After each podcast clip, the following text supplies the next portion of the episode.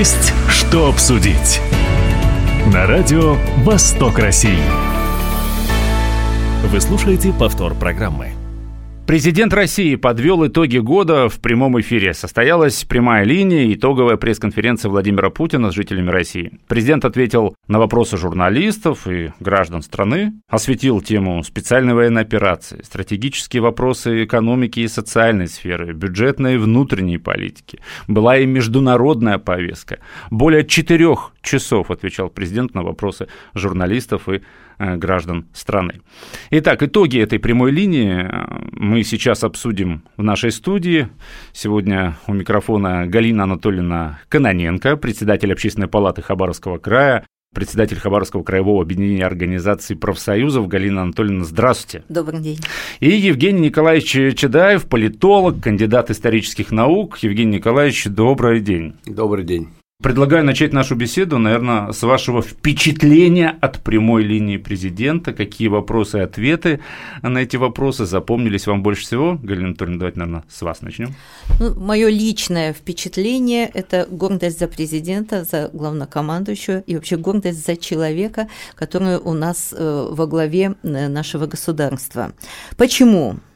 Уверенность держался уверенно, э, очень корректен, э, очень компетентен во многих э, вопросах, и это добавляет, в общем-то, собственные силы, полагаю, каждому человеку. По спектру вопросов, которые были задействованы, это тоже практически охвачен блок тех моментов, которые сегодня тревожат абсолютно каждого жителя и э, Российской Федерации, и Хабаровского края, и даже международное сообщество. И э, вы уже перечислили, какие темы были затронуты. И я полагаю, что э, тот разговор, который состоялся в течение четырех часов, дал ответы на многие вопросы. Понятно, что охватить все невозможно, но ключевые позиции были озвучены. Такие актуальные да, вопросы. Да, да. Евгений Николаевич, на ваш взгляд, в итогах года оказались освещены все важные вопросы там, экономики, развития страны, специальной военной операции? Да, практически все. Но вот я э, еще хотел от себя сказать, вот знаете, есть понятие уверенность человека, который что-то сделал – Путин восстановил военный и политический статус Российской Федерации в мировой политике э, и в целом на планете, в том числе и экономически. Вот именно когда человек создал за 20 лет такое большое число и объединений, и Россия место, подобающее место стала как державы, вот это было видно уверенность человека, за которым стоит великая держава, к которой он сам приложил вот свою руку.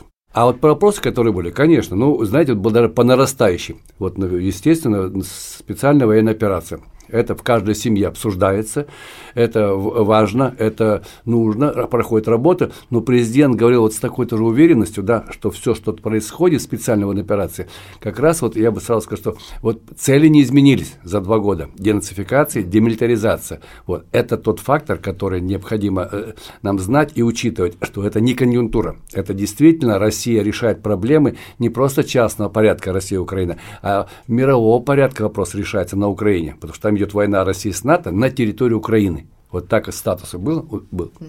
Безусловно, есть вопросы, да, которые ходят там и в экспертном обществе, и в нашем обществе в целом.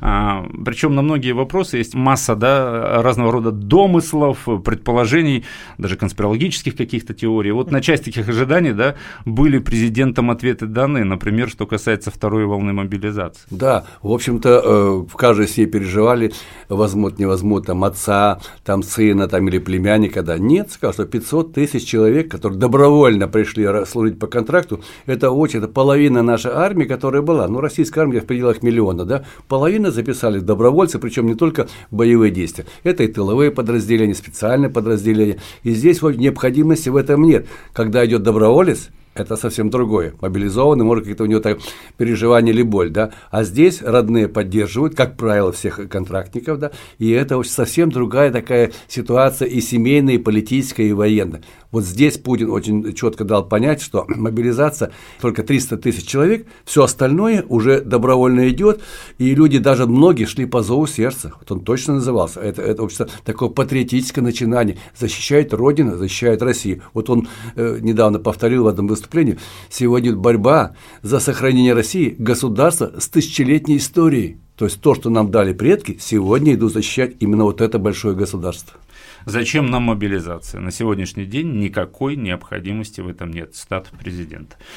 Я думаю, всем понятно, да, что все темы, которые были подняты на итоговой пресс-конференции президентом, они касались и касаются всех граждан э, нашей страны.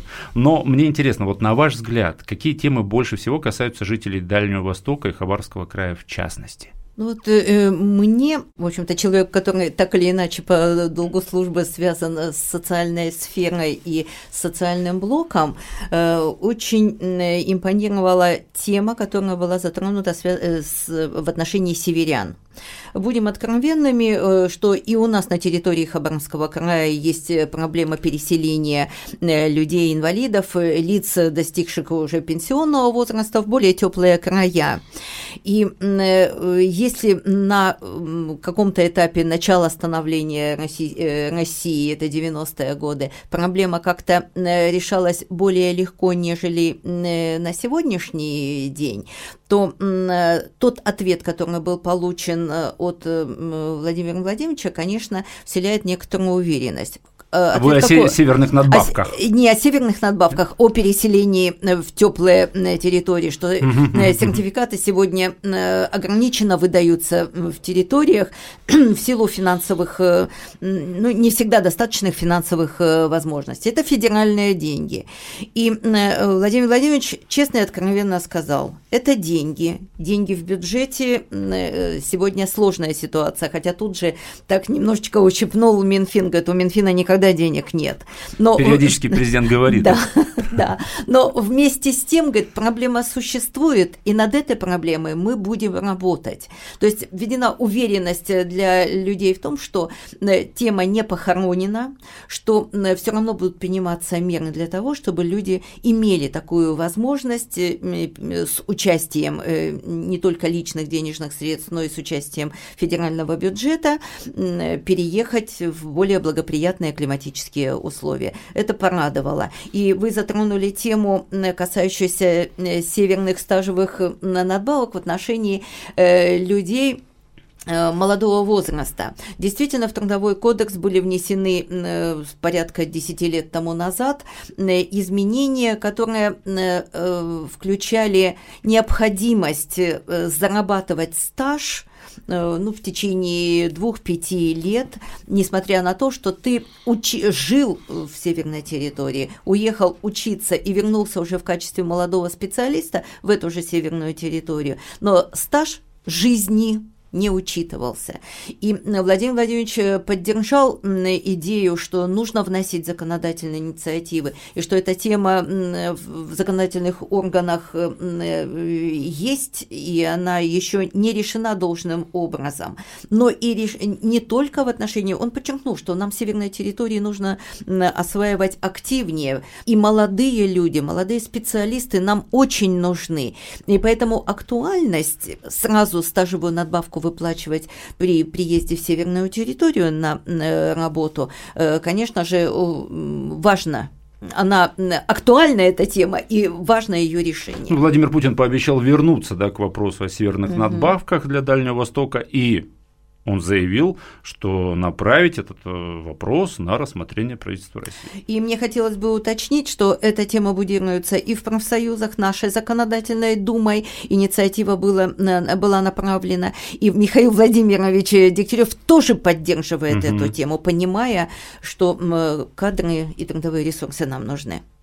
Сразу бы хотел, э, Галина Анатольевна, у вас спросить по поводу минимального размера оплаты труда, чтобы не уходить далеко. Ну, сегодня э, уже, конечно, э, не секрет, и более того, федеральный закон уже принят о том, что минимальный размер оплаты труда увеличивается на 18 лишним процентов, и он увеличивается опережающе по сравнению с инфляционными процессами. Это очень важно. Важно для решения вопросов бедности, снижения числа людей, которые с мини мини, с минимальными достатками. Очень важный показатель для э, оценки финансовых возможностей семей с детьми, особенно многодетных э, семей. Это, безусловно, радует. Но, с другой стороны, э, еще э, активнее возникает и тревожнее возникает ситуация о том, насколько мы сможем справиться с дифференциацией оплаты труда между э, людьми, которые э, низко, низкоквалифицированным трудом занимаются по сравнению с квалифицированным трудом. Ну, чтобы было понятно,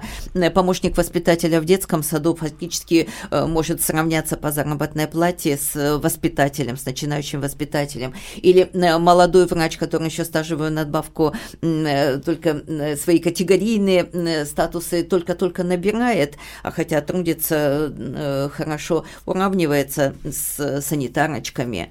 Э, может уравняться. Э, эта тема уже тоже поднята у нас в Хабаровском э, крае достаточно высоко, но все упирается в деньги, и я полагаю, что на Дальнем Востоке, к Дальнему Востоку, учитывая, что приоритетность сегодня трудовых ресурсов существует, наверное, будут изыскиваться финансовые возможности, чтобы поддержать регионы для увеличения дифференциации в оплате труда ну, в связи с повышением. Президент часто, отвечая на вопросы, говорил о том, что Проблема есть. Проблема есть.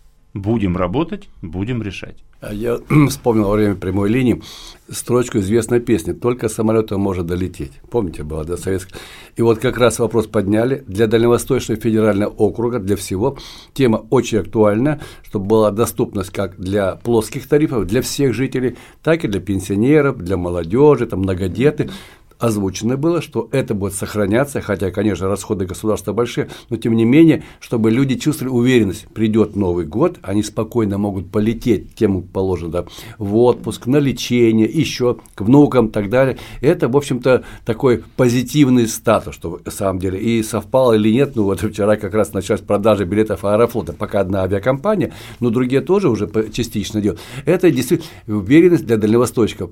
Поверьте, мы не должны быть виноватыми, что живем далеко. Есть понятие презумпции невиновности человека, живущего в той или иной территории. Так вот, дальневосточники должны такую презумпцию иметь, слетать раз в год, там два, можно было бы по льготному тарифу и без ущерба большого для семейного бюджета. Это прозвучало, и для Дальневосточника это тема, тема а в числе первых, наверное, пяти тем, пятерки. Поэтому здесь э, как-то он спокойно об этом сказал, в этом вопросе, и все, в общем-то, без надрыва. Вот вообще вся передача была без надрыва, спокойные ответы, спокойные вопросы. Даже как бы ни пытались провоцировать. Тем не менее, уверенно, спокойно отвечал президент, вот в том числе по транспортной проблеме. Причем э, были и достаточно такие неудобные, да, может быть, острые вопросы, например, про авиацию, да, проблема есть. А, Путин заявил, что Россия сейчас выкупая, да, взятые в лизинг самолеты, собирается а, выпустить свыше тысячи отечественных гражданских самолетов к 2030 году.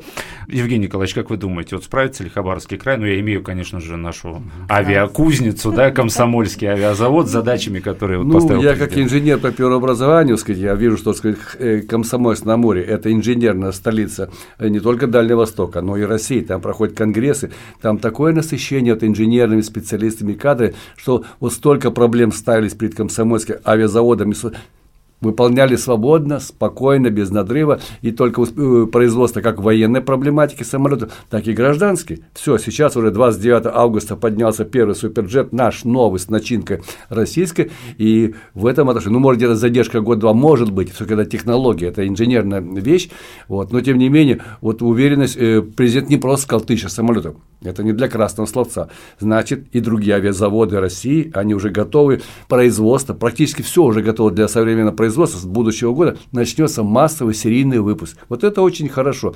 Мы сами себя обеспечим, будет на чем летать, когда летать и куда летать. Беспрецедентным назвал Владимир Путин уровень сотрудничества с Пекином. А, это же не только про международную повестку, правильно? Я думаю, что это касается в том числе и разворота страны на восток. То есть а, к чему я? К тому, что получается, что выбор а, Дальневосточного федерального округа как стратегического да, приоритета развития России на весь 21 век оказался дальновидным на фоне специальной военной операции. Сейчас это просто очевидно.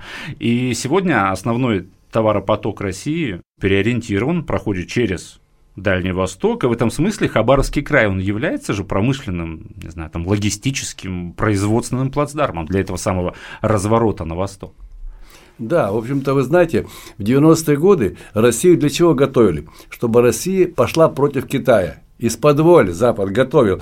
Вот, когда в 90-е годы еще были попытки, были сказать, реальные возможности. В 2000-е годы, когда пришел Владимир Владимирович Путин, все, эти попытки провалились, Путин однозначно сказал, нет, против Китая. И после этого остервенилась э, Запада против России, что мы отказались, тогда они с Тайваня зашли. Ну, это их проблема. Но факт то, что Китай наш партнер, у каждой страны есть свои интересы. Я когда был в 99 году в Китае, там мы встречались в провинции Леонин, и они говорят, что у вас такие большие ресурсы, нам бы их, да, мы бы еще больше сделали. Вот. И такое из-под воль, что вам нужно хорошее управление. Ну, 90-е годы, повторяю. Сегодня, повторяю, мы наши ресурсы обратили в то, что российские ресурсы на мировом рынке котируются, принимаются, продаются. И, в общем-то, Россия, независимо от внешних вызовов, спокойно торгует со странами. 50 стран коллективный Запад, но 150 стран – это те, с кем мы сегодня работаем. Да? И все, и нормально все. Но это же такого титанического труда стоит. Не только одного президента, но всего правительства, всех органов власти, на всех уровнях, краевых и муниципальных уровнях. Вот в этом отношении госаппарат заточен на то, чтобы работать и на внутренние проблемы, и на внешние. А Дальний Восток, вы видите, наши территории, да, развивает на ВОФе все видно, да, насколько вот дальневосточники сами, не просто как транспортный э, ну, узел, да, а еще как производящий узел. То есть много производится здесь и тут же на мировой рынок. Поэтому я очень так, так оптимистичен, э, что вот именно Дальний Восток сможет, сказать, самое, прежде всего с Китаем, как и вся Россия. Каждый получит свой, э, свою прибыль, свой интерес, но при этом мы ни в какие военно-политические отношения с Китаем не входим. Президент Очень... так и сказал. Так мы и сказал. не, не, не нет, дружим против кого-то. Нет, нет, нет, нет. Именно что здесь есть взаимные экономические интересы, один пояс, один путь и другие объекты, ШОС, там, БРИКС и так далее. Все, это идет такое хорошее объединение. Как бы ни пытаются нас втравить, вытравить, что-то, так сказать, само, столкнуть лбами, не получается. Мы работаем экономиками разных стран, работаем работаем на благо каждой страны для себя. Вот это хорошо прозвучало, и как раз в отношении Китая, что даже вот и не было попыток спровоцировать какой-то каверзный вопрос или еще что-либо. Нет, Россия и Китай – это две державы, и самое главное, вот я обращу внимание, есть сегодня всего два лидера в мире – которые равны по статусу, по уровню. Это Владимир Путин и Си Цзиньпин. Всякие Байдены, Шольцы, Макроны, ну такая мелочь, что называется, мировой политики, они, кроме слова санкции, ничего уже произносить не могут, как приматы, что называется, да? Вот, так в этом отношении как раз и прозвучала весомость, что мы с Китаем работаем взаимно, и вот прямо вот я ждал, когда по Китаю опрос будет, видно, дали китайскому журналисту, ответил достойно, правильно, на высоком таком уровне вот, межгосударственном. Как я уже сказал, президент затронул большинство актуальных вопросов, которые сейчас обсуждаются в среде экспертов и в обществе в целом. И в частности, порой, казалось бы, неожиданные темы были подняты. Вот, в частности, тема абортов. Президент заявил, что права и свободы женщины должны соблюдаться. Я думаю, многим понравилось то, как далее ответил э, президент. Надо приводить в порядок женские консультации, родильное отделение, думать о том, как и дальше поддерживать семьи с детьми. Я думаю, что все те, кто хочет вот на этой теме абортов, сложной теме, да, непростой теме, э, как-то поднять свою популярность, сейчас немножечко успокоились. Как вы думаете? Абсолютно верно. Это действительно тема, она и, с одной стороны, очень тонкая, Э, на грани, в общем-то, понимания и социальных, и медицинских, а, э, о том, что э, разговоры ходили, чтобы запретить аборты, наверное, присутствующим не надо говорить, что такие факты были, но и опасения были, что если действительно дойдет до кого-то, до разума чего-то принять такую инициативу, то мы действительно уйдем в те далекие времена, когда бабки-повитухи делали аборты, э, что уйдет все, все это в серую зону и отразится на здоровье женщин и вплоть до э, смертности среди женщин. Безусловно, это недопустимые меры были. И абсолютно верно было сказано, что думать нужно и о здоровье женщины, и о возможности воспитать тех детей, которые будут рождены женщиной, о семейных взаимоотношениях, о семейных ценностях, богатстве и так далее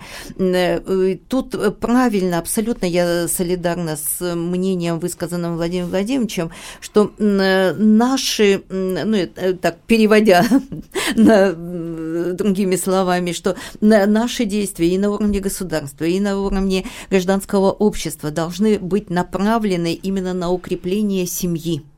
И это главная ценность на сегодняшний день в, в этом э, аспекте. Но и говорить, не говорить о здоровье тоже нельзя.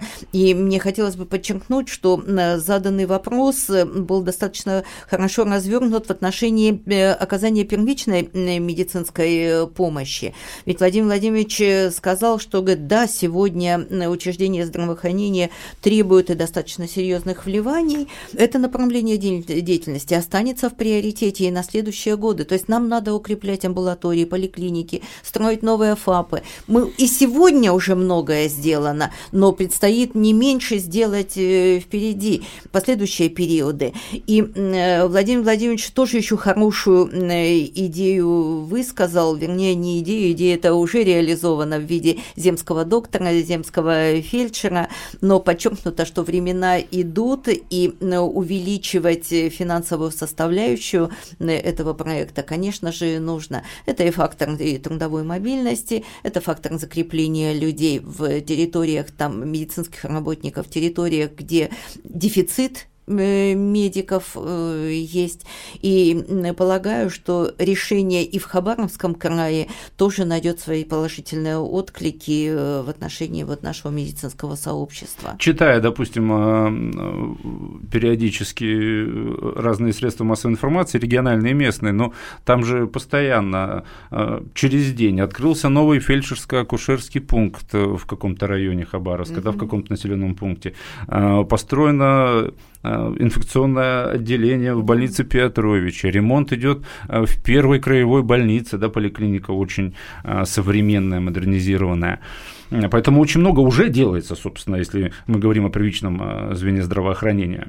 Если вернуться вот к, к, к, к семье, да, Евгений Николаевич, вот э, Владимир Путин высказался о продлении семейной ипотеки, да, э, вот как вы считаете, вот продление семейной ипотеки больше сделает для улучшения российской демографии, чем какие-либо вот запреты? Я возвращаюсь к абортам тем же. Ну, знаете, еще есть такая постулат или формула, прежде чем заниматься политикой, нужно есть, пить, одеваться, да, ну, добавлю еще и где жить. Так вот, именно э, жилье сегодня это фактор, который очень становится на, на главный план, как прежде чем завести семью. Поэтому здесь семейная ипотека – это очень важный инструмент, нужный инструмент, когда молодые люди не думают о том, где будут жить, они знают, что это могут для молодежи сделать. Да? И тут уже, допустим, даже один ребенок, потом второй, третий. Ведь поймите правильно, у нас, чтобы просто поддержать численность населения России, на каждую женщину должно рождаться ну, где-то 2,2, 2,3 ребенка. То есть даже два ребенка на, на семью это мало, будет уменьшаться население России. Надо как минимум три ребенка. То, что сегодня многодетно считается, раньше считалось такое малодетно в царское время. Или... Поэтому здесь именно чтобы были возможности для детей, сначала просто квартира, потом уже чтобы каждая отдельная комнатка у ребенка, но по нарастающей, сегодня так и делают, продают ту квартиру, берут ипотеку с большей, чисто, э, большей э, квадратуры, поэтому здесь семейная ипотека, она очень большое подспорье дала, но другое чтобы она не стала такой спекулятивной эффективно. Берут 5-10 ипотек семейных, да, и потом получается, тем, кто положено и надо бы, да, для них денег не находится, потому что есть такие инвесторы, в кавычках, которые хорошую идею, как извлекание выгоды. Все. Поэтому здесь вот у нас и цены выросли на квадратный метр, и другое.